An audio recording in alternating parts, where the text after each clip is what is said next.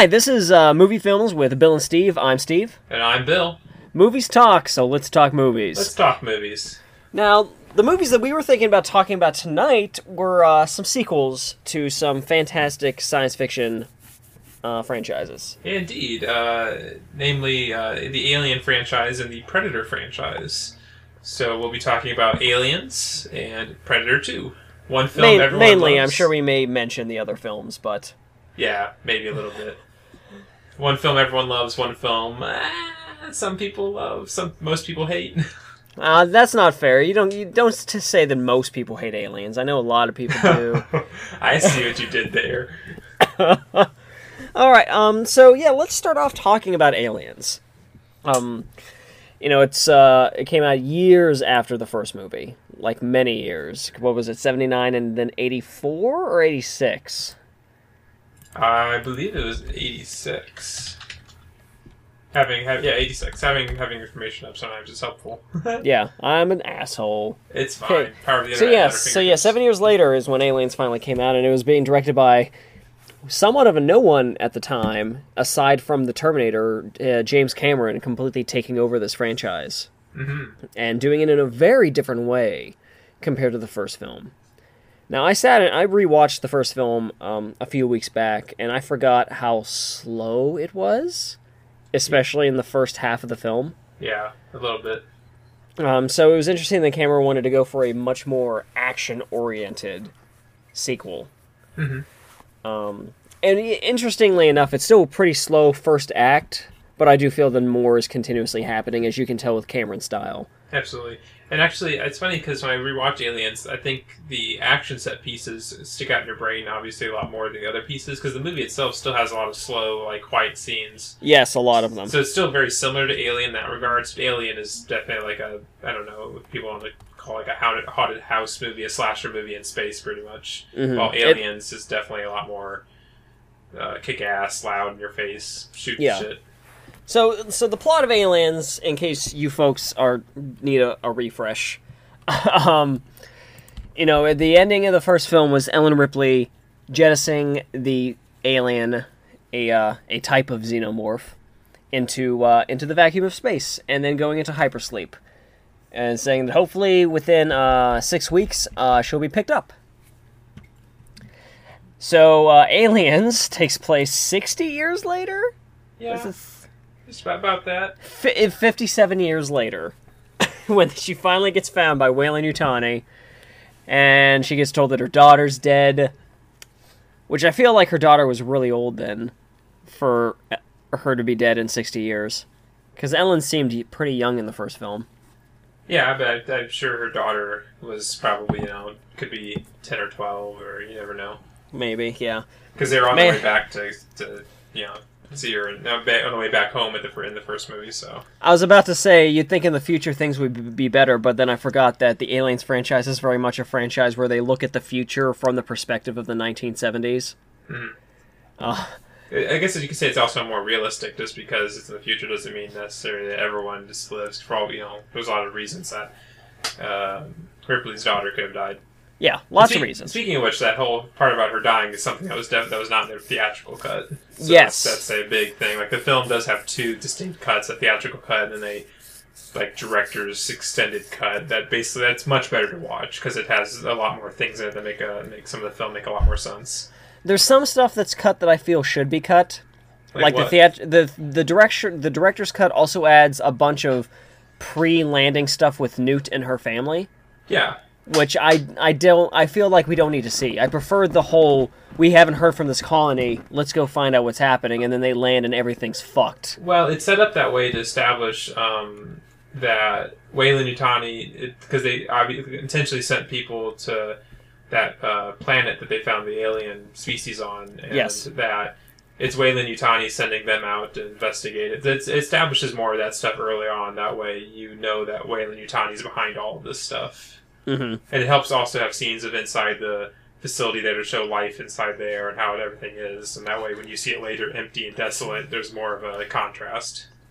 And that's legit. I think I just prefer the version of everything being terrible. uh, when they arrive, and like not knowing what it was like before or how bad it got. No, I prefer to know that there were children there and those children were murdered. Oh yeah, all the kids died, Yeah, absolutely. um, except one. Uh, yeah, kind of. Until the Uh, third movie. Oh fuck the third movie. At least what it establishes and what it takes away. Um. Anyway, so yeah. So then the movie continues, and Ripley is just trying to live a life, which I think is cool. I think it's kind of cool that she's just like, I'm gonna get a job and live on this space station instead of going back to Earth for some reason. Well, I mean, let's be honest. I mean, she probably a probably Weyland-Yutani. Well, everything was setting up that she was um, gonna be like on this big commission, and she had her license stripped from her because they wanted to say it was her fault for blowing up their cargo and all this other the ship and everything else. And Yeah. so I guess she's yeah, she's just working at the loading docks, working a job. Because I imagine also if her daughter's dead, like she probably feels there's no reason for her to go back to Earth. Probably, yeah. So I, I see where she's at, kind of there. Jones the cat's still alive. Jones Yeah. the cat survives through two films, which I really appreciated. Yep. I want to make a canon official sequel to Aliens, um, and have it be announced as this big canon sequel to Aliens that explores another character that we might not know the fate of, and then just have it be about Jones the cat. Well, that's gonna be DLC for Alien Isolation. You play Jones I the cat. would, I would download the hell out of Jones the cat DLC for Alien Isolation. Oh no, Oh. the alien's coming. Better lay on my back and purr. Take that, xenomorph. The xenomorph would just be, ah, you're too cute. I can't. Too cute. Um, so yeah, so she finds out about colonists living on the same planet that they found the ship on, and she loses her shit. And the company's like, "Yo, bitch, if they if something was there, we would have found it by now. Relax." Ten minutes later, she gets a call like, "Hey, so all those colonists just aren't answering our phone calls. Yes. We think shit might have happened.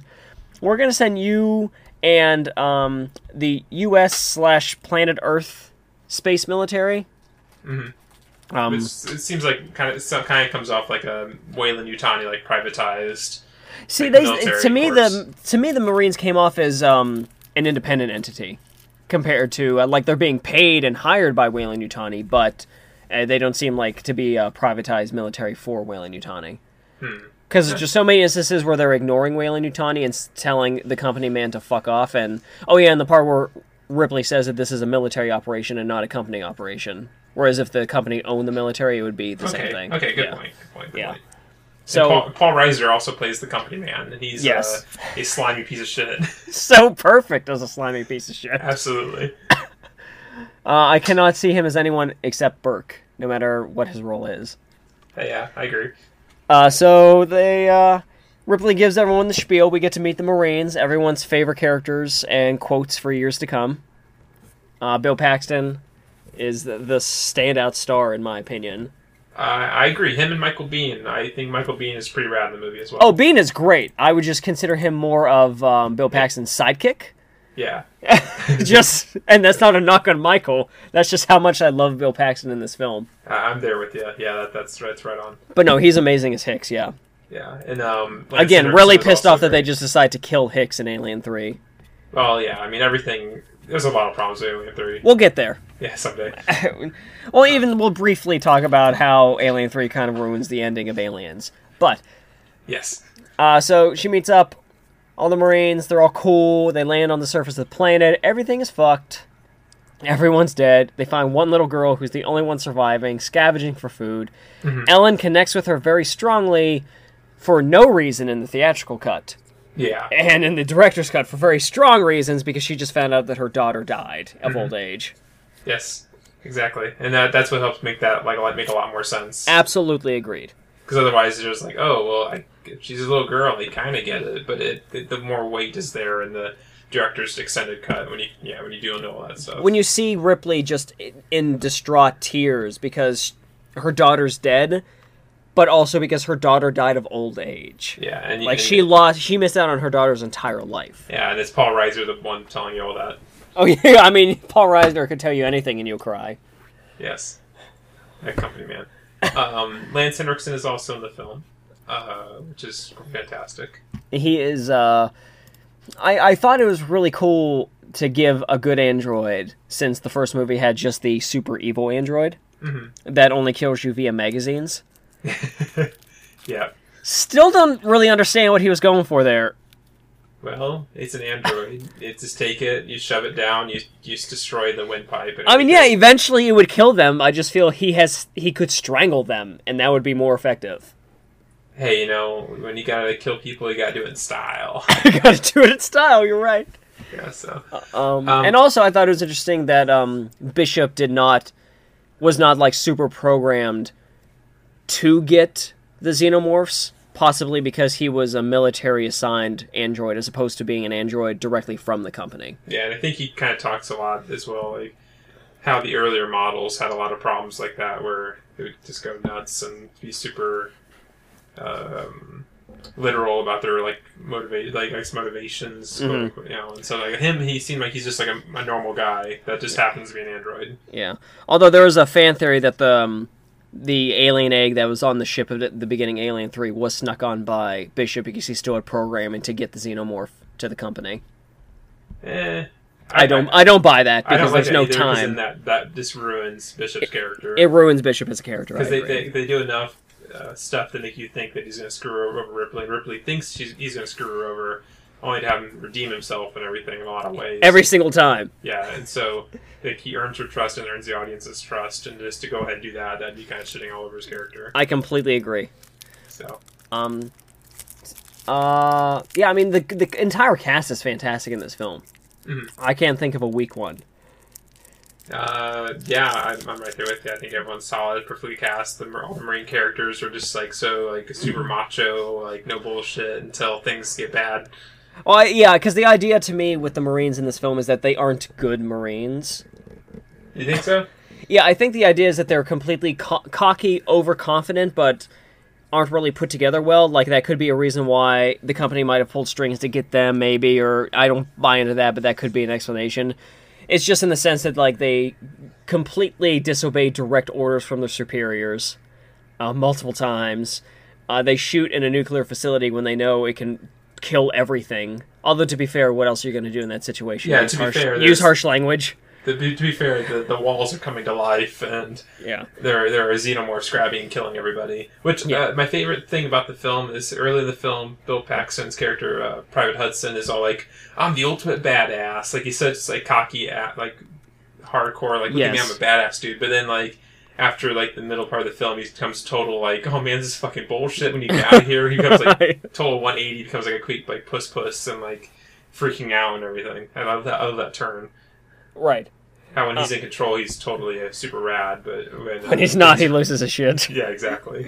Uh, um, but yeah, just that and the fact that their like su- their uh, superior officer has never been in a combat situation before in his life. Yeah, he's he's new, and that, It's- that, that a lot a- of distrust from the from the It's a grunts. v- it's a very Vietnam esque plot for the military in this film. I think yeah, I could see that. overconfident, unprepared guys that are being thrust into an alien environment where even though yeah, literally, uh, where even though they are technology technologically superior in every way, they still get their asses kicked. Absolutely, Um, so I I, thought that was cool good. and interesting. that's a really interesting parallel. Didn't think about that. Um, so yeah, that's the military guys. They land on the planet. Everything's fucked. They meet Newt. Uh, then again, they find the colonists, what's left of them, and they're all in nests and they're all cocooned up. And you got some chest burster action. Then the aliens show up and let's rock. And you get your first big action scene of the franchise. And holy shit, is it effective! Absolutely, you just Be- watch this entire like group of Marines get picked off slowly because going into the reactor, they turned in all their ammo and stuff, and so then when things get bad, they're kind of defenseless. And yeah, even guys, with the ammo they did smuggle, yeah, they are doing hot. Absolutely, and then like the one guy carrying majority of their ammo gets killed and causes a bunch of problems. It's a really effective scene because like um, the way it's shot, the way the lighting and stuff, like the aliens are in, in the shots most of the time, but then you don't see them until they come out, and it's like a lot of sp- it is pretty spooky and does is very effective. Yeah, I mean, it, some people don't like aliens as much as Alien because one of the things I liked about Aliens that is this perfect unkillable machine. Mhm. Um, and like, yes, they can kill aliens now, but it takes a lot of firepower to do so. And even having that clearly shows that the alien is not at much of a disadvantage. No, because it's just like, and it's also um, numbers also factor into that quite a bit as well, obviously.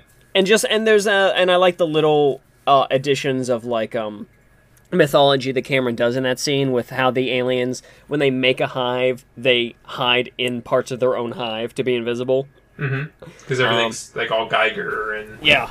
the aliens can just blend right into it. Or like how uh just the little line of maybe they don't show up on infrared. Mhm. To you know again emphasize like how they're kind of like biomechanical in a way. And yeah, because they're also just a different life form. Because the humans are carbon based, the aliens are silicon based. Right, exactly, yeah. So it, it definitely helps differentiate their, their their biology and stuff. Those little things that you know Cameron was used to be really good at. hmm Yeah, because that's the thing. I know some people also complain about the Queen, which we'll get to, about how it takes away from the mystery of the alien. But Cameron added in other stuff to keep it mysterious. He just wanted to explain the eggs, and in a way that I felt was very satisfying. I thought so too. And there's nothing wrong with it. You still don't know, like about the big ship, about the the uh, space jockey at this time, anyways. Yeah. Um, you don't know all these. There's still a lot of questions to be answered, and I don't think there's anything wrong with establishing a big queen bitch. Yeah. Um, so yeah, they fall back. They try to fly away, but their only drop ship that's also on the planet crashes and blows up. Which uh, leads to probably one of the best uh, pieces of dialogue in, in the entire film. Bill Paxton in that scene is amazing. Im- improving the best. or sorry, I should say ad ad libbing the best lines. Yeah, even Paul Reiser in that scene is fantastic because he's just sick of Hudson shit. Yeah. Uh, for those who don't know, at this point, uh, Hudson is so distraught. He's just like, "Well, that's just perfect, man. Game over, man. What are we And- gonna do? What are we gonna do now? We're fucked, man." We're fucked. And that's uh, all. That's ad libbed. I love it. It's such a perfect line too. Game Oh. over, man. Game over. Although this does bring me up to the one of the very very few questions that I do have in the film of why is there a giant military mothership orbiting the planet and no one's on it? Uh, computers. I it's not a good answer for me.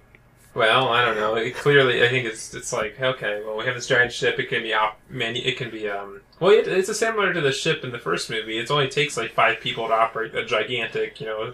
Yeah, but it's it's like but in this situation since it's a military operation sending the military to check out a situation, it would be like sending the USS Arizona with 10 soldiers on it.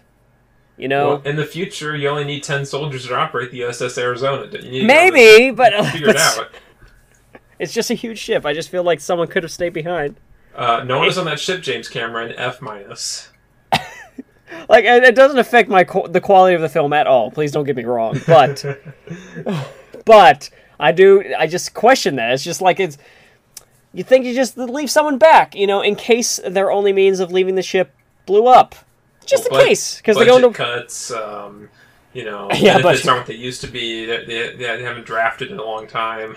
after 9-11 in 2050, everything, everything went towards fighting Pakistan space. Where were you the day those space towers fell? Jesus Christ. also, I Someone said, flew those spaceships into those space towers. you know who it was? It was Weyland-Yutani, I bet. Clearly, Shut up! Shut up, you It conspiracist. was an inside job. uh, your your loose space change. Loose space change. okay, so so uh, they realize that it's going to be like eight weeks before anyone from the military comes to check on them, which is insane. Yeah, that's kind of a broad window of time.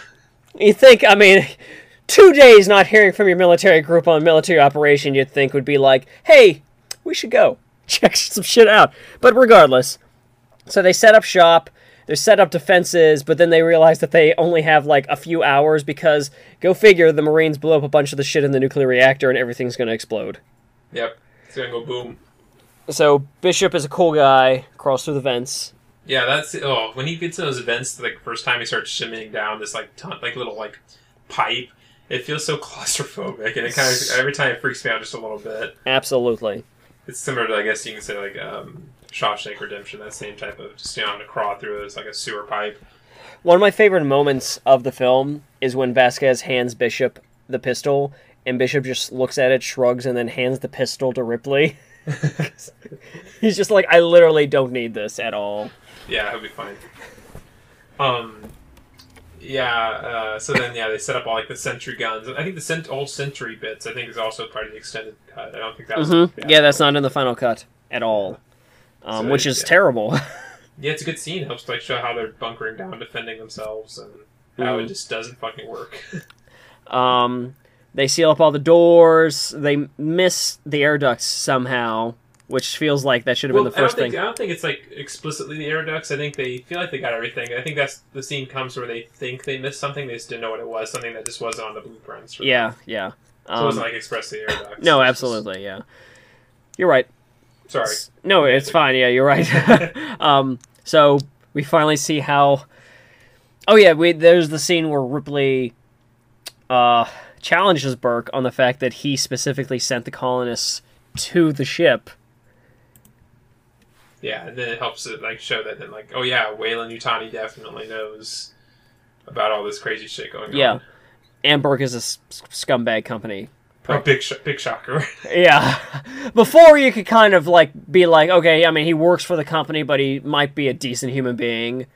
no, Uh, but no, definitely not. he's a total total corporate guy. Uh, which is emphasized even more when he locks Newton Ripley in a room with two facehuggers, Yes, which is fantastic. Which is a great sequence too. Another great sequence. Yeah, it's very it's for a movie that isn't a horror film like the first one is. There's a lot of r- legitimately very tense, horrific scenes. Yeah. Um, it has a lot of huge action set. I feel like the movie's still very similar in that regard because it has like a lot of good horror scenes, but also, but it just adds more on top of it by having the big action. Scenes. I agree completely. Yes. Because even the horror scenes can stand up just as well the horror scenes in Alien, except no one's getting raped by a like nine foot tall xenomorph. Right. Right. Which is too bad. Which, too bad, clearly. Um, so yeah, uh, they come in. Hudson saves Newt's life because Hudson's badass via Absolutely. emptying almost his entire clip into one facehugger. he was having none of that shit. None of that shit. Uh, so not only that, he pins it to the wall with like a rolling cart and then starts blasting into it. Yes. Um, So then the aliens Yeah. bust in. yes. Uh, they Which- run to where. Another another amazing lines. Uh, and I, th- I feel like Hudson finally gets enough balls to fight, and then he immediately dies. yes. Before that, oh man, they cut the power. What do you mean they cut the power? They're animals, man. They're animals. Bill Paxton is just fucking incredible in this movie, and I fucking love him so much. I completely 1000% agree. Definitely one of my favorite actors for sure. Um, yeah. But yeah, they realize the aliens are within the perimeter. They seal themselves in the room. They realize that they missed the space between the ceiling and I guess the real ceiling. Fucking drop ceiling all the Yeah. time. Fucking drop ceilings. Either it's catching on fire and killing people in a bar, or it's causing xenomorphs to get into a room and kill people. Yeah. Let's. Can we please stop with the drop ceilings? They're literally worthless. Absolutely. They have done definitely done more harm than good. Absolutely. Um, and again, this is another big action scene. It's uh, the last major action scene with all the Marines and a bunch of aliens. Which I think They- it's important to say that they only had like what seven suits. Uh, no, I think it was less than that. I think the movie, the entire production, only had five or Okay, five, five, like five, basically, yeah. five of the um, xenomorph suits, and it shows definitely how creative uh, they can be with the shooting and, and you know everything to make sure to, to maximize what they have with what little money they had. Absolutely. Not So that they didn't have a lot of money; they had a decent amount of money, but. Uh, Cameron came from the Corman School of Filmmaking, where you squeeze as much as you can out of your budget and make the best use of it. Something he, I think we mentioned this before, is rarely lost. yes, because that's the thing. Like, um, aliens had a budget of eighteen point five million dollars, Yeah, Which- fucking incredible. which is obviously respectable, and obviously, like a guy like me would I would murder a human being for that kind of budget on a movie. But for the kind of movie that this is, if they made Aliens today, that would be a hundred million dollar movie. Oh, way more than that. I mean, I see. I see this film as being a 150 200 million dollar picture. Yeah. So the fact that they made all of this for 18.5 is really wonderful. Yeah, It- it was- like, it's- model use and practical effects and It's a very it's a good uh like uh, example of high budget, low budget filmmaking. Mm-hmm. And that shows what you can do with it. yeah, which is everything like the Cor- Roger Corman did. Take Yeah. the, take the tiny budget, uh, do the best you can with it. Sometimes don't even do that. You see pockets of money, of course. Right. um, and everything else. Then that's that's especially what Cameron's so good at with like Terminator even Terminator Two, that the budget. I mean, Mhm. that movie looks incredibly expensive. The, the budget is still know, rather relatively modest for it. Yeah, I forget what the budget for that one was offhand. Yeah, but yeah, But uh, yeah, again, it was low for what it is. It's not like his day nowadays when Avatar is like a 200, 200 million dollar movie. hmm It's just like ugh, Yeah. and it doesn't look and it looks like crap. Let's be honest, because of all the C, you know CG and stuff. And you Yeah. start dumping all that and getting rid of practical effects and model work and stuff. It really. You know, lessens your filmmaking, but that's but that's I mean, that's, That's another day. Yes. Uh, so yeah, uh, a bunch of the uh, military are killed. Uh, Bill Paxton dies, so we can um, stop watching the film. Absolutely, he dies in a very badass way too. and he, absolutely, he's just looking at every alien, swearing at every alien, and shooting them. And then finally, an alien pops out of the floor because none of them are tough enough to take Hudson on face to face. It takes like two of them pulling him down. It does, it like takes she's two just of 'em. shooting into him and screaming. And Yes. he goes out like a badass for sure. Also, I wa- oh yeah, I forgot. Um, I wanted to point out how in most of the movies the blood acid is potent as shit. Um, you know, it it goes through like ten floors on the Nostromo in the first Alien movie, Mhm. or um, it gets splashed on Hicks' uh, armor, and Hicks has to take it off, and he's still all fucked up just from the acid. Uh, Hudson gets a big bucket full on his arm, and it just gets slightly burnt Yeah, because he's a badass. because he's a super badass. He's a he's a Sposs Marine. Um, the other Marines kind of die. The only other good, really good military deaths are Gorman and Vasquez in that scene, uh, which is fantastic because it's a nice scene between the two because Gorman has been a fuck up for most of this most of the film, but even he goes back for Vasquez, who just got done sh- killing an alien with a nine millimeter, which you shouldn't be able to do, but she did it because that's how badass she is. That's absolutely right. Over her ovaries are that powerful. Yeah. um, and yeah, you got the suicide with the grenades with Gorman and Vasquez. It's a really nice scene. I like it a lot. That's a pretty badass. That's like a tactical nuclear grenade too. That thing fucking is, like goes everywhere. Uh, then Newt falls down a air duct because she's fucking stupid. And You dumb little dumb kid. You dumb kid, dummy. That's where they should have just been like, "Well, it was a good run, Newt, but let's go home. Bye."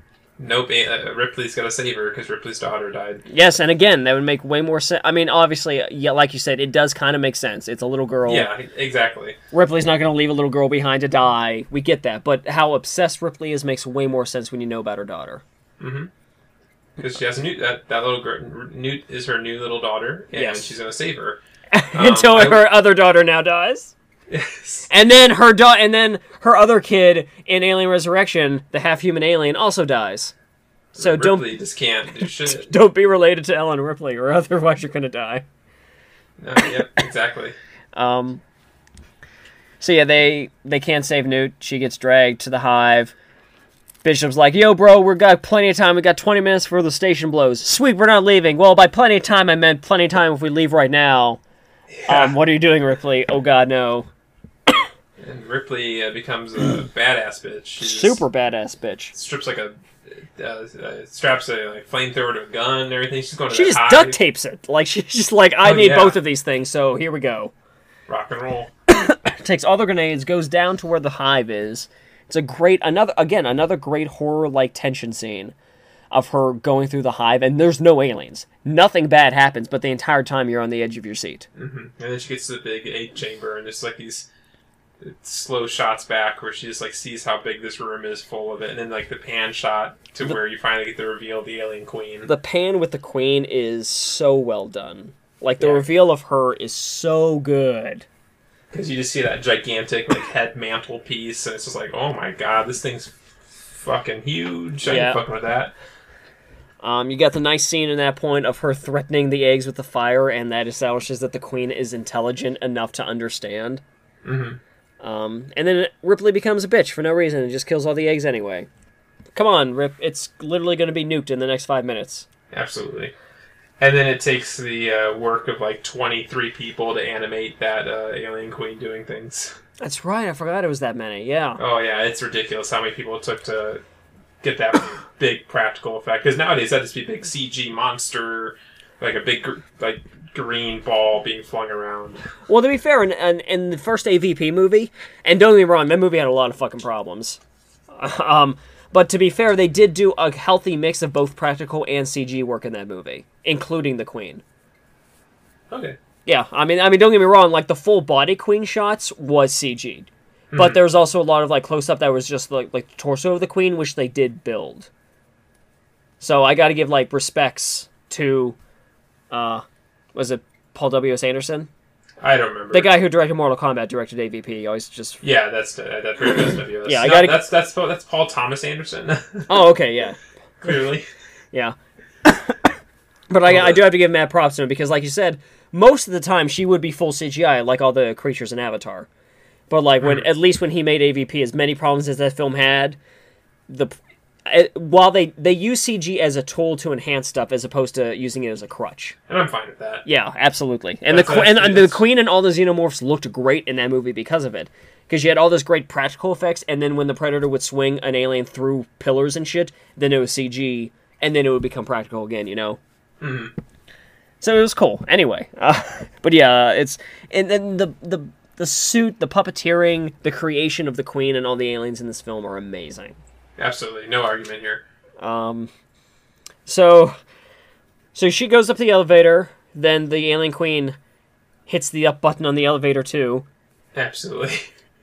I'm surprised because that, that that queen's pretty big. She was like really must have been hunching down in that elevator. I mean, yeah, you can see how snug she is. They did not try to like lie about you know. That's, oh man, that's another great shot when the doors first open and all you see is like kind of some light casting off of her inside the elevator. And, And then she just comes out, yeah, and it's her big ass arms that are all folded in because they couldn't fit in the elevator normally. hmm And she just starts coming out. But then the ship shows up, everything's okay, and then the queen is somehow on the ship. Which leads to another. Uh, well, I, I assume because um, I assume she gets in the uh, landing gear. yeah, exactly, Yeah. exactly. 'cause that's where she comes out of the ship when they're on the big mothership, and then it leads to another. Oh, amazing shot when uh, Bishop just gets impaled through the chest and like the milk starts busting out of his mouth. Absolutely. Oh, I can't imagine how smelly Lance was at the end of that day underneath those hot movie lights covered in milk and yogurt. I, I would be surprised if it was something besides milk and yogurt because I know for like um the uh, the movie The Stuff, the Larry Cohen movie The Stuff, it was like like a mixture of like uh, uh what was it fish like fit like a like uh, man I'm forgetting the name of it like it was like a fish combination of stuff and it smelled horrendous apparently Jesus. so I can only imagine like the kind of weird crap they're using for that. it- it, it can't be as simple as milk it never can be Right. um, but yeah, that's a great shot. Um, I, and it make it I, it makes sense with what's coming next. But one of the unintentionally funniest parts of the film is Ripley telling Newt, "Go run," and Ripley's like, "No, here, come chase me." Never mind, fuck you. I'm closing the store. Bye, Newt. yeah And yes, I know it's because she's getting to the power loader, but in another dimension, I like to think that Ellen just then um, gets onto an escape pod and leaves, and Yeah. leaves that ship. man fuck this shit I'm done I'm not dealing with this I'm anymore. done with this. I had hard enough time ejecting a. It's kind of funny when I think about now. Like the ending to this movie is the same ending as Alien. Absolutely, just bigger. Yeah, it's a, it's a, it's a sequel. It got to be bigger. Not only yeah, so it's like a slight difference, of course, but yeah, but But yeah, and, it's, the, and the fight between the power loader and the alien queen, as hammy as it kind of is, I love. yeah, It's so good. It's just like two titans trading blows, and the way that the queen fights is so good. Like the way she like curls her head and moves her hands and tail the whole time. It, it's very natural for something that's a completely unnatural enemy. Mhm. Entity, I meant to say. Um, no, I, you're right. You're fine. um, so yeah, then uh, Ripley throws it into the airlock, and then falls onto the airlock, and then opens the airlock, and then Bishop grabs Newt, and he's strong enough, and that's fine. Ellen Ripley's arm is stronger than the vacuum of space, which is cool for her. Hell yeah, 'cause she's a badass lady, She's a badass lady. and, the, and she has plot armor. Um, and they close the doors, and then they all get into the cryogenic chambers, and they say, you know, you can dream because there's no more monsters. Good night, and nothing bad will happen to us. Absolutely nothing bad will happen Until Alien Three completely ruins the entire point of Aliens. until until the studio goes through like 25, 30 scripts. Uh, doesn't know what script they're using when they're shooting the movie. Thinks the movie's gonna be set on Earth. It's not set on Earth. Uh, then they decide, oh, we can't use the actors again because uh, um, Carrie Henn, who played Newt, oh no, she's too old now, so we have to kill her off. Instead of trying to just explain that maybe there's a cryogenic problem or something. Yeah. Or get a different actress. or that too. I mean, or you could just you know, keep using her. No one would care. You know, Michael Yeah. Biehn and her were both perfectly fine to do a third movie, but nope. Uh, David Fincher's on set on behind the scenes footage, yelling to a megaphone that uh, Fox is, is fucking morons. They're like fucking morons because he was so frustrated making that movie. but yeah, that, that's Alien Three. That's for another day. Aliens is a fantastic film, uh, a damn near perfect action film. Uh, also, like a almost a perfect thriller as well. Absolutely. Um, there's not too many films I can think of off the top of my head that are like thriller action movies. You know? Yeah, I could. I, yeah, I can't think off the top of me off the top of my head. Yeah. Um, so yeah, very effective. Like you said, some of the horror scenes are right up there with anything in the first movie, in my opinion, with the action scenes and the new explanations added on. and again, some people don't like some of the stuff Cameron added. Like some there are fans that prefer the uh, alien cocoons you and then you become an egg versus the queen lays the eggs. But that's one of the things where like both of them can exist. Like Cameron's additions do not take away any of the original intents. Oh, but I don't. Where where where did the whole uh, alien cocoons you and you become an egg? Where, where That is a deleted scene from the first movie, which Oh, was okay. re-added for the theatrical re-release of it. Oh, was it? Yeah, um, Ripley finds Dallas and I forget which other crew member, but they're both cocooned. The other crew member is halfway to be turning into an egg, and Dallas is like already starting to like mutate, and that's when Ripley sets him on fire and kills him. Oh, okay. I seen any of the deleted stuff for aliens. I didn't know that. Yeah, well, but but like I said, they both work together. So one of the fan explanations is that if a drone is by itself, it'll catch a few people to turn them into eggs to make more aliens, and then once more aliens exist, one of the drones will then molt into a queen to then lay eggs normally because that's easier and more effective. Yeah, similar kind of what ants are because Yeah. one will become the queen and all this type of stuff. And, Yeah. So again, like it, like everything that this movie adds does not take away from the first film. Um, and again, Absolutely. it's it's Cameron when he was at his peak. Uh, lots of cool little things like taking away the dome on the xenomorph just because he liked the way it looked underneath the dome. Mhm. It just gives them a completely different look. And again, some people don't like it because they look more like insects now instead of the biomechanical thing of the first film. I still think they look biomechanical. yeah, I do too. Um, just their head is slightly different, which is fine. Mhm. Um, and of course, it gave us one of the greatest video games of all time, Aliens: Colonial Marines. And where would we be today without Aliens: Colonial Marines? uh, we'd, we'd be living in a pit in Kazakhstan or something. I'm Exactly, exactly. Uh, so yeah, Um, great film. If you haven't seen it, please see it. Yeah, I'm- and I'm actually, if you haven't seen it, I'd be rather surprised. Honestly, it's, yeah. it's, it's one of those films I feel like everyone's seen. But then again, I run into people all the time who haven't seen plenty of films I think are much watches. So, Mhm. yeah, if you haven't seen it, what are you doing, dum dums? Get out there and see it. You can get like the Blu like 10 bucks, if that. Yeah, seriously. It, it looks great.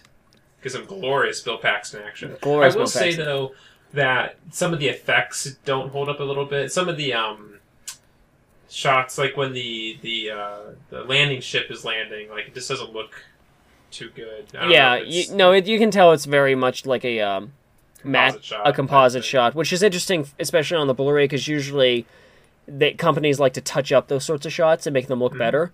You know, like the Blu-ray of Nightmare Two, all the effects look really good, and they shouldn't. Um, so I feel that the effects of Aliens should have looked equally good on Blu-ray, but it looks just like it did in the original theatrical version, which I guess is fine. I'm fine with that. Uh, I, I'm I'm always fine with uh, keeping the original if you can, unless it's something like let's for example Shout Factory remaking Pee Wee's Playhouse because the film was shot on the show was shot on film, transferred to video, then edited on video, Mhm. and thus you can't do much with that because it's going to like garbage no matter what you do. Yeah. so it's going back to the original film negatives and then re-adding the special effects is probably the best way to go. Absolutely. So yeah, I, I, I'm okay with if the if everything was on film, everything was put on film, just leave it as that. Otherwise, you end up like the Predator Blu-ray, where everyone looks like they're made of wax because there's been so much digital noise Mm. reduction. I, I've never seen the Predator Blu-ray, so I oh, didn't the, realize that. the I think like the first the first Predator Blu-ray that came out, there's so much digital noise reduction that Arnold Schwarzenegger looks like he's made of wax the entire movie. That's amazing. You can see comparison shots on Google. If you, I'll, I'll try to link to it, and I'll when to post this episode, it's just looks awful. I want to own that Blu-ray so bad. Um, so speaking of Predator, Yeah, speaking of Predator, um, let's, get into the star of this episode. It, the absolute star of this episode is the 1990 sequel to Predator, Predator 2. I love Predator 2. I do too. Predator 2, I think, is a much better movie than the first one, in my, in my opinion. I understand if people prefer the first one or like the second one, because I always say Predator is like a jungle like action movie that an alien happens in, an alien entity happens to interrupt. Predator Two is like a gritty, sleazy cop movie that I, you know alien entity happens to interrupt. Yeah. Because it's like the alien wasn't in uh, the Predator Two. I still want to fucking watch that movie. It looks like a great cop drama about Yeah. you know, these two warring gangs in L.A. and shit. Yes. The Colombian and Jamaican drug cartels Absolutely. in the future of 1997. in the future of 1997, which you know, honestly, thinking about 1997 LA at the time, that's not too far off. Not really. It's pretty spot on, actually. So um, the movie is directed by Stephen Hopkins, um, Mm-hmm. One of his earlier films. It's also written by Jim and John Thomas, who were the writers of the first Predator film. And they came up with the idea for the second one while on their set of the first one, thinking of different ways they could take this and make it quote unquote like urbanize it in a way as Yeah. they said it. Um, the film stars Danny Glover as uh, Lieutenant um, Mike Harrigan, who's a Yeah, Harrigan. cop in L.A. Um, Love him way more than Schwarzenegger. I do too. I mean, I love Schwarzenegger, but the film in Predator sometimes it feels, I guess, like in in retrospect, like too Schwarzeneggery. Like Yes. like too many too many one liner bits, too much like goofy bits. I feel like Predator Two takes itself a lot more seriously, Yeah. and like the comedy just feel kind of is like that kind of situational, kind of dark comedy. Where some funny bits and things like that, but it's not like. Gary Busey's, you know, throwing a knife into some guy and then telling him to stick around. Yeah, right. If I want that, I'll just watch Commando because Commando's going to do that better and be a more appropriate space for that to take place in. Yes. Although, to be fair, I think the movie opens up that way. In the sense, like, if you started watching that movie without knowing it was an alien movie, Yeah, you're supposed to think it's Commando, and then the Predator shows up, and you're like, what the fuck?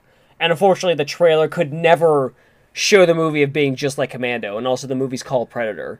So, Yeah, like, exactly. like it was written in a s- certain way, but because of how the movie has to be marketed, and I don't even mean like, oh shit, spoilers, you know, companies ruining the movie. Like, legitimately, that's how the movie had to be marketed.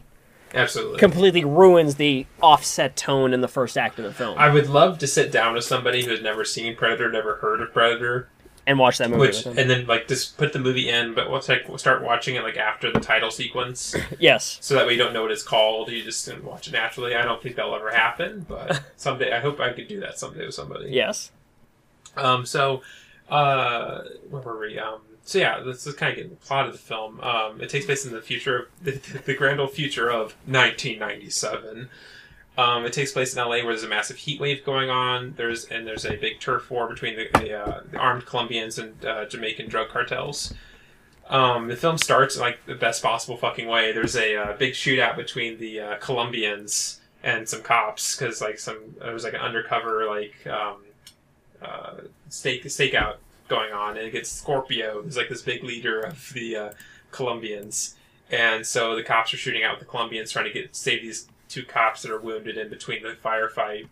And so then, like, oh, what are we gonna do? What's gonna happen? Then all of a sudden, this like car just smashes into a van, like drives by, it's, and Danny Glover gets out as Mike Harrigan, and he's just like, "What's the situation here?" And then they tell him what's going on. So he like, he like rips, like backs up, knocks the door off his car, like covers up the other side of like bulletproof vest, just drives in there, like swerves around, Yes. single handedly like blows away all these Colombian guys. Danny Glover, the like, super cop. Oh fuck yeah, he is. I think it's sad as I, I feel like um, even I had this like for a while when I was kind of like kind of being silly about the movie. Um, I, w- I would be uh, think about like oh Danny Glover versus Predator, ugh. but I feel like that's also like another hindsight thing because we're so used to Danny Glover being a cop in the Lethal Weapon movies and such Mhm. that it kind of takes his role down this a lot more. But he's like a fucking badass cop. He's like a total like like vice cop practically, and he's you know gives no shit. Yeah, absolutely. It works so well. Absolutely. Um, so he uh, takes down the, Col- the the Colombians, and so a lot of them run inside, like start arming up, and then like down through a skylight comes the the predator and just fucking slaughters all of them. yeah. and so when uh, Harrigan and his two partners, um, uh, one, played by Ruben Blades, uh, who plays Danny, and then uh, Maria Al- Alonso, who plays Leona, um, they bust in and they find all this like huge massacre of bodies. And they're like, oh my god, what the fuck happened here? And meanwhile, while they do that, the Scorpio is like freaking out, shooting everywhere, and um, Harrigan chases him up to the roof where uh, uh, the Scorpio sees the Predator in the cloaked and such, and is th- gonna shoot at it, but uh, Harrigan thinks he's gonna shoot at him, shoots him, he falls off the building dead. So they're like, "What's going on? This is so crazy." So they see all these like this room full of massacred bodies all over the fucking place, and like they're kind of confused because they can't, they don't, they want to think maybe some Jamaican guy came and killed them all, but Right, they think just some Jamaican guy is a super badass. yeah, absolutely. Because it's like, okay, who could it, like? No one they didn't take the drug. There's like, like there's like coke and money everywhere. Yes. like they didn't take the coke, didn't take the money. Just killed all these dudes. Why didn't And the we- Predator do any coke? I I don't know why not. Why didn't he? Why didn't that predator do any coke? I don't know. he does. He, the predator still is skinning people and hanging them upside down, so that's still happening. Absolutely. And so, um, where does it go from there? I think later that night, there's like a kind of the predators like going back and forth in a lot of ways between uh, the uh, Colombians and Jamaicans, and so um, I guess what happens is you get introduced to Gary Busey before that happens, uh, where it turns out there's like a the police is telling Harrigan to stay off of it because there's like a special like DEA group coming in or some sort of thing like that from the FBI, Mhm. and Gary Busey's leading it. Uh, and you later find out, of course, obviously, it's from obviously the beginning that they're investigating the predator, and they're like an alien investigator group from the government. But he's all Gary. This is the Gary Busey's first film after his motorcycle accident. Oh, I didn't realize that. Uh, so uh, I was watching the like the making behind the scenes featurette for this that was made during the production of the film, and he is uh, he's fine in the movie, but he is full on crazy mode in the featurette. Even then, he's just talking like, "Oh man, if um, I think I think all the DVDs that have come out ha still have it on there. So if you pick it up, uh, watch the making of featurette because it's he just goes some weird places talking about his character and like the character of the predator and like all this whacked out crazy shit. Mhm. He's yeah, so he's that's some good full on crazy mode Gary Busey. Um, so yeah, I'm introduced to him. So uh, later that evening of this of this day, um, a bunch of Jamaicans show up to scare one of the Colombian guys, and they're like normal, like you'd expect Jamaican kind of gang where they're doing like voodoo shit and stuff. Because King Willie, the leader of the Jamaicans, wants to steal this guy's soul, so they're like doing this ritual and stuff. Where then um, the predator shows up, fucking massacres all of them as well. You see Absolutely. some, you get to see some new weapons. One was the like the net gun that the predator launches and like has like like shish kebabs a guy pretty much The as it like yeah. tracks around him. Yeah, the net gun, the spear gun. Yeah, and like the little, um, obviously the the uh, shoulder cannon's still there, and like the little like um, arm blades, and And the identity disc from Tron, which is way Yes. cooler when the Predator uses it. absolutely just throws it and just cuts through fucking everything as well. As a major rad scene happens later on in the film. So much. Um, so this all happens, uh, and so they um, Harrigan. Oh shit, man! There's a lot of stuff happens in this movie. we also get uh, Bill Paxton's also in this film. which is wonderful. Absolutely, he's great in this as well. He plays Jerry Lambert, who's like a Lone Ranger cop who like. He's Mel Gibson. gets- Yeah, in a way, he kind of is kind of the kind of comic reliefy characters for sure. Um, he is a cop who transferred up and everything, so he's with uh, Harrigan and his group, and they're kind of distrustful of him and such. But uh, so that happened. So that happened. Then they went to the Jamaican guys. So they're there. They, the entire time, he- uh, Harrigan keeps like disobeying orders to stay put and all this such because he keeps on trying. To, he wants to figure out who, who's doing this crime. So he's getting chewed out by the uh, Gary Busey and the FBI guys. Yes. And um, and Morton Downey Jr. is also in this movie, playing playing basically Morton Downey Jr. playing like a sleaze, like hard hard vice kind of news reporter. Yeah, and he's pretty great in it. he he really is. Um, so he's like they're recording. You see him throughout the film all the time recording stuff uh, and trying to get the scoop and all that type of things. So um, they uh, uh, Harrigan sends uh, Bill Paxton's character to like kind of trail Gary Busey's guys and finds out they're like hanging around a meat factory and stuff. It's Mhm. like, oh, that's kind of strange. Why are they doing that? Um, well, trying to, the film goes a lot of places. Uh, I think the next major thing is when uh, Harrigan goes to uh, talk to King Willie about um, uh, like make sure like make sure they aren't some they aren't the group that hired some guy to kill the Colombians or something. Right, yeah, and the Has all this reveal about how like no, it's you know he's like being all voodooish, voodooish. it's a it's a demon. Yeah, it's a supernatural demon coming for Yaman because he's like casting chicken bones on a trash can and shit. Mhm. Which I have to say, King Willie has a really rad scene because after Harrigan leaves, that's when the Predator shows up to fight King Willie, which is a really good scene when the Predator's like walking through a big puddle, Yeah. and they're having him cloaked still, and they're using it's an interesting effect how they're having the water splash as he's stepping down. Mhm. I always like that part. It always looks it's just- cool, yeah. Yeah, absolutely, and it shows King Willie like draw a sword, and he's gonna fight the Predator. uh, that doesn't work out too well for King Willie. I bet that goes as well as it did for the Indian in the first Predator film. Uh, yeah, exactly. In fact, I think slightly less well. Slightly less well. I'm sure Billy Um, at least got a stab in, maybe. Yeah, maybe. uh, King Willie did slice his chest up though, so he's doing a bit better there. That's true. Um, meanwhile, like um, Harrigan uh, sends Danny, played by Ruben Blades, who's like his partner, his best friend, and everything, to the Jamaican. Um, no, the Jamaican, the place where the Colombian guy was killed, where all the Jamaicans were killed, Mhm. to find a piece of evidence. And during that, the predator comes there and kills him, and then that makes uh, Harrigan even more like bloodthirsty to try to find out who's killing all these people and try to you know and to find the predator Mhm. in that regard. So then, um, when another major set piece in the film is when uh, Harrigan tells, uh, no, yeah, this is when Harrigan goes to meet King Willie. He sends uh, Bill Paxton's character and then the female cop uh, Leona on a train to like go downtown, like basically like go near where the meat pack, packing factory is, Mhm. and uh, which leads to a hilarious exchange where uh, there's like some like asshole dou- douchebag guys like pick on some girls, and so when they're when Bill Paxton and Leona are, I, keep, I guess I should say Jerry, Bill Paxton's character, I should get my character name is this. When Jerry and Leona are gonna confront them, they find out they, uh, like some nerdy guy pulls out a gun. Like everyone on this train pulls out guns and shit. Yes. Because it's LA in 1997. Absolutely. So like, and that's when the predator like busts in on this train and starts like massacring fucking everybody. Everyone has guns. Everyone has guns getting killed. Like so, Leona's like rushing to save everybody. Bill Paxton's like just gunning down this, trying to gun down this predator as much as possible. hmm Um, and then eventually it throws golf balls at him, It's so good. and then uh, draws a sword and he's like, you know, be like just some some guy like this big ass machete, so he drag, you know, picks it up and he's gonna like fight the fucking predator. Sadly, Bill Paxton does not make it. Uh, it's very unfortunate. yeah, so um, Harrigan shows up. Um, Oh, also, um, the Oh, scene yeah, where the yeah. predator um, scans her to see that she's pregnant and doesn't kill her because of it. a fun fact um, that's something that it doesn't it's kind of like oh that's the scene i guess in the movie but if you read the novelization which apparently i, I the novelization is really good for predator 2 because it, um, half the movie is like normal stuff you see in the film the other half is uh, from the predator's perspective Oh, that's cool. and you find out the predator's a female Oh, nice.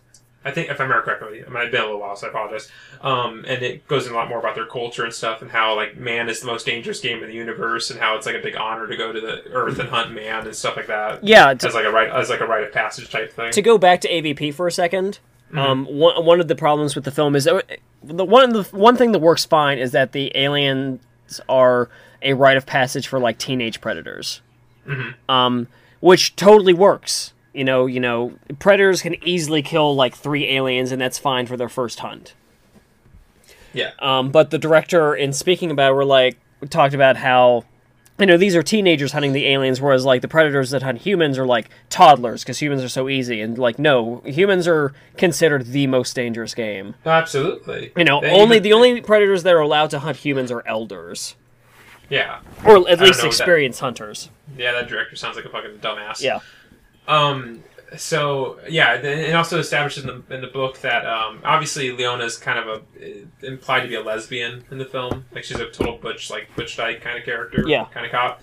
So um, what makes it shocking when when uh, Harrigan shows up, and they say, "Oh man, this woman's pregnant." He, he looks kind of like, "Oh, like surprised." It's because in the book it establishes that like they both got drunk and had sex one time. I figured it was It's- his. I just didn't know the relationship. Yeah, that it's something that was established in the book, which means it was something probably an earlier draft of the. Absolutely, because you can because to me you can tell that in Danny Glover's reaction to her yeah, being exactly. pregnant. But the movie doesn't tell you that. But it's something if you want to pick up the novelization that goes into that. That's cool. So, um, uh, Glover's kind of sees the alien. He goes down the subway tunnels where all the bodies are because he wants to check, make sure that Jerry didn't die. He did because he's not there. He chases after the predator after like rips the spine out of Jerry's body. Yeah. throws him down and chases um, the predator back to the meatpacking district where um, uh, he gets like T-boned by the, the FBI guys brought in, finally told what's going on. Which uh, uh, Adam um, Adam Baldwin is also in the film. Uh, from like he was in Firefly and all that. Yeah, yeah. People recognize him before he went super kind of crazy conservative like he is nowadays. Um, he's in there as a minor role. Uh, so Gary Busey's full full on crazy mode at a lot of times, talking about what they're gonna because apparently they've been like setting up a big trap to catch the predator. Yeah, because he eats meat, frozen meat. Yeah, you got a taste for beef, as uh, Gary Busey said so so subtly. Uh, so their plan is they put like radioactive dust in the meat packing house, and that way they can't be seen. Which that doesn't end up working for them. Yeah, surprise, motherfucker! The predator has a bunch of vision modes. Absolutely, because they think you can only see thermal, which we as the audience are led to believe that's the only way Absolutely. I mean, to be fair, that's exactly how it was shown in the first film. Absolutely. Um, and their plan is to use like liquid nitrogen, like big big ass fucking like proton pack spray guns. Yes. to like freeze the predator. So they go in, mission's going balls up. Uh, Harrigan in like total badass fashion goes to his car, pulls out like a bulletproof vest, a big like M16 grenade launcher, big shotgun, all these guns and everything. He's gonna go in there and save them. Yeah. Predator's like fucking massacring everybody. uh, Harrigan gets in there, fucking blows, blasts down the fucking predator, blows it away, takes off the mask, has the big old reveal like you know you get. Ugly motherfucker. Yeah, you're one ugly, and then the predator finishes the line for him. Um, that, so Gary Busey saves the day. Gary Busey saves the day because he's Seven your ass, Harrigan. oh yeah, which leads to him kind of going out bad. He's like trying to spray down the predator, and he's like swinging meat everywhere. And he's like, "Where'd he go?" Then the predator pulls out his Tron identity disc. Yes. flings it. It's like cutting through the. You see it like cut through all the sections of beef, and then you see it hit Gary. You don't see what happens. You see like Gary Busey's legs fall down, and like just like a bunch of gore and blood spill everywhere. Um, and so um, so Harrigan's like just running at this point. He's like, oh shit, fuck. so he's on the roof. And my favorite thing is when he gets on the roof, all these birds are just constantly keep flying. You're scaring the shit out of him. Yeah, because he's already on edge, and I, I really appreciate. That's like when you get those little bit subtle bits of humor going on there. Um, And I and I like Danny Glover on Edge much more than Arnold Schwarzenegger on Edge in the in the jungle. Because again, Schwarzenegger's like this big tough motherfucker. Harrigan is used to criminals, and he's thrust in a situation he's not prepared for. Absolutely, I think I find that a lot more compelling for sure. That's why I like this film a lot more. It's like this cop who's a badass cop. Like they establish that he's you know has all his commendations. Like he's a really cool guy, and it's like him just put in a situation where he's like using everything at his power to like take down take down this alien creature who took out this big commando squad. And I think that's really interesting, and I really like that a lot. Mhm, I agree. And how some of it's also just by pure accident too. So um, he eventually gets the hand, uh, hand over the predator, and like uh, they get knocked onto like the ledge of a building where basically Danny Glover's like laying on, holding on the predator, and the predator's hanging off, dangling off this edge of this like thirty story building. yeah. And so the predator's like, "Well, endgame, motherfucker." He uh, he held himself on with the Tron identity disc, took his hand out of it, activated this, the you know nuclear detonator device. Danny Glover reaches over, grabs the identity cuts off the arm, And Of the destroying the device. just destroying the nuclear blast thing, and then the predator falls, smashes into an old lady's bathroom. Have this super badass scene. I think it's really rad, where um, the predator's doing like a field dressing situ- set, Yes. where he's like like putting on stuff, Which is way cooler than the field dressing scene in the first movie because the predator like uses porcelain to like he like he MacGyvers, she MacGyvers, it MacGyvers, you know, a way to heal yeah, it's, itself. It, it's a good way. Yeah, yeah. It's like crushing up blue flames, like the spatula and shit on. Meanwhile, Harrigan's like Scared shitless. scared shitless, and he's trying to like shimmy down this pipe, and uh, and birds are flying out around him. and so um, he kind of catches up. He gets to a point where he's like almost there. The predator like adrenaline up, smashes through like hulks through a wall, hulks through another wall. Yes. And he ca- chases the predator down an elevator shaft. Eventually, gets the alien, sh- the predator ship.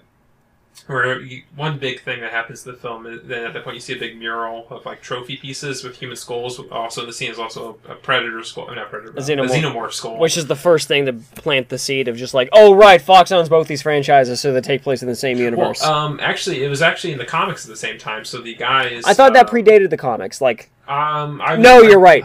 Yeah, You're right. They'll say because the guys on the, the they, they talked to the Stan Winston guys in the featurette. And they talked about how that, that was kind of out there, so they did it as a nod. So like early in the film, you kind of get an itty bitty glimpse of it. You don't see it, but when you get to the big full reveal, you see this big xenomorph skull, along with like these other wicked, cool, huge alien skulls Yeah. from other spe- other type of alien species. And so then it leads up to a pretty badass showdown where Harrigan with the Tron Identity Disc fights the the Predator. tries really hard. He's just doing his best. He's about to get fucked up, and he just rams it into the fucking gut of that predator and fucking destroys it. Yeah. Um, then my oh, the most badass part is when like eight more predators show up who are all different, unique styles. All great designs, Uh, yeah. Fun fact: all of them are played by Lakers players I didn't know that. That's because. Danny Glover is a huge Lakers fan. So I think yeah, pretty sure yeah. I just watched the, other- the feature. I'm pretty sure it's Lakers players. Yeah. So all of them are just played by because they need like big tall dudes. So they get they get basketball players Right. to represent them and such. But no, they're all standing there around him. He's like, okay, Who's, who's next? next? Such a Like- great thing to say. Total boss. So like the major, the big elder of the group just tosses him like a like a pistol from like 1700s, and then tells him to leave, and he jumps off the ship, and ship takes off. Mil- government guys are like, "What the fuck happened?" And he's like, "Oh, we were so close." And he's like, "Yeah, you'll get your chance, motherfucker." And uh, that's the film where uh, a badass uh, LA cop takes down a fucking predator and gives no shits. Yeah, absolutely, and I love I love the uh, predator giving him a gun from the 1800s Absolutely. to establish like- not only how long the predators have been coming to this planet, but how old the predators can be. Absolutely, and also it helps establish that even people back then were able to take down the predator. Yes, which I think that's really rad. The idea, I- I'd love to see someone like go that route and make like a film set. a like western predator film. oh, that'd be great. Holy shit, let's get on this. Yeah, that'd be rad. Um, so yeah, um, that's the gist of Predator Two. Um, it didn't do very well. It didn't do Um, terrible, but compared to how much money the first movie made on its Yeah. budget, It, the the budget of Predator Two is thirty five million. It made fifty seven. I think a big problem with that is the film, a little film called Home Alone, came out the week before. yeah. If Home Alone didn't come out, it would have been way better. yeah, probably would have done much more, been a much more successful film. Uh, critics weren't too pro- weren't too fond of it either, saying it, it was too too bitter and too dark, like too um, cynical, I guess. hmm My favorite line is from Roger Ebert's review, Yes. where he gave the film two out of four. He said the film represents an angry and ugly dream. Uh, he also felt apparently that the creature's design uh, had racist undertones, where subliminal clues encourage us to subconsciously connect the menace with black males. I don't quite see where he's seeing that at. Well, I don't want to sound come off as racist here, but you know, whenever I do go into, let's say, a more urban area, and it's not it's not a race thing, just like an area where there are more black people living, which is fine. That's not it's not a bad area because of that. Just but whenever I'm in an area where there are more black people than white people, I do notice that they all have uh, camouflage and futuristic gear to hunt people with. And they all have giant dreadlocks. Giant They're all, dreadlocks. like eight feet tall. they they bleed neon green. I, I can't stand that. I I hate that. So I don't. And it's it's sad is because Kevin Peter Hall, who played the Predator in this film and the first film, he is black. So it's like, uh man, Ebert, what are you talking about? Are you are you hating this actor because he's a black actor? I think that's what it is. Ebert's racist. Clear, clearly, He also thinks that the xenomorph in the first Alien movie is racist probably. because he was also played by him. Yeah. So that's uh, that's great. That's great, Roger Ebert. So Roger Ebert says two out of four stars. I don't know what that means, but I mean, it means it's not bad, you know. I mean, like, well, I think I think it's had a more of a resurgence because the Metacritic score is eighty seven and it has an eight point four on IMDb. So I think people have kind of appreciated it a lot more. absolutely. Oh no, wait, that's Aliens. I'm wrong. Sorry. Whoops. Whoops. Oh no, no, never mind. Uh, people apparently still don't like Predator Two. Predator Two still has a six point two on Ro- on uh, IMDb. I don't get that. I don't think it's that bad of a movie. I I would easily give it a s at least a seven out of ten. I personally would give it more like an eight or yeah, an eight out of ten. Eight. If I personally, I'd give it eight point five. I really love Predator Two. It's definitely one of those movies I try to talk to people every time someone's like, "Oh, I don't like that movie." I'm like, "Well, when did you last see it?" Oh, when I was a kid. And I know, rewatch it. It's really good. I feel because I know I was that way for a long time. I was younger. I was kind of like Danny Glover fighting a predator. Bah. That's But I rewatched dumb. it like maybe like ten years ago. I rewatched it. and It was just totally changed everything. I was like, nope, this movie's fucking amazing. I love it. I- so I hope um, I hope us discussing it help can, can like turn some people around and have people rewatch. It. Yeah, at least re- rewatch it, guys. Like seriously, because I again I agree with Bill. I think it's I think it's the, my favorite Predator movie. Um, as much as as much as. I dug Predators, I'm very disappointed that Predators was basically just a remake of the first movie and, Oh, and yeah. only references the first movie. And while it doesn't like retcon the second movie or anything, it does act like it doesn't exist. Well, when you hear Rodriguez talk about it, he's like, he has nothing but disdain for Predator 2. It's like, Predator's like, oh, we're, that's us doing Predator right again. It's like, well, fuck you, man. Predator's 2 fucking rocks. I don't know what Absolutely. you fucking talk about. So it's like, yeah, it seems like everyone everyone just shits on Predator 2, and I don't get why. I also don't get like it's. I can I can understand people not liking it. I understand people preferring you know Predator One. I get all that. I I don't get why people hate it. yeah, I don't, I don't either. It's one of those things that just baffles me. So maybe sometime I'll try to find someone who hates it and see if they can actually articulate to me what's so bad about it. Yeah, uh, whenever I find people like that, they just s- then start saying things from the movie that I liked about it, like a Man of Steel or Amazing Spider-Man Two. Yeah, that's one of those things, I suppose. So um, That was a good episode. yeah, it was a great episode, guys. Uh, thank you guys as always for joining us and listening in our conversation. I hope you uh, were able to follow along with us. I made sure to kind of post a little ahead of time that we could, you know, refresh yourself on Alien and hope for Aliens and Alien and uh, Predator Two. Um, as always, you can find us at moviefilms at and uh, dot tumblr.com, and you can email us at moviefilms at Bill and Steve at gmail.com. And you can find me on Twitter at Lovable Bill, and you can find Steve. Uh, you can find me on just Facebook, um, but also you can find uh, my films and ways to contact me at www.silverspotlightfilms.com or facebook.com slash silverspotlightfilms.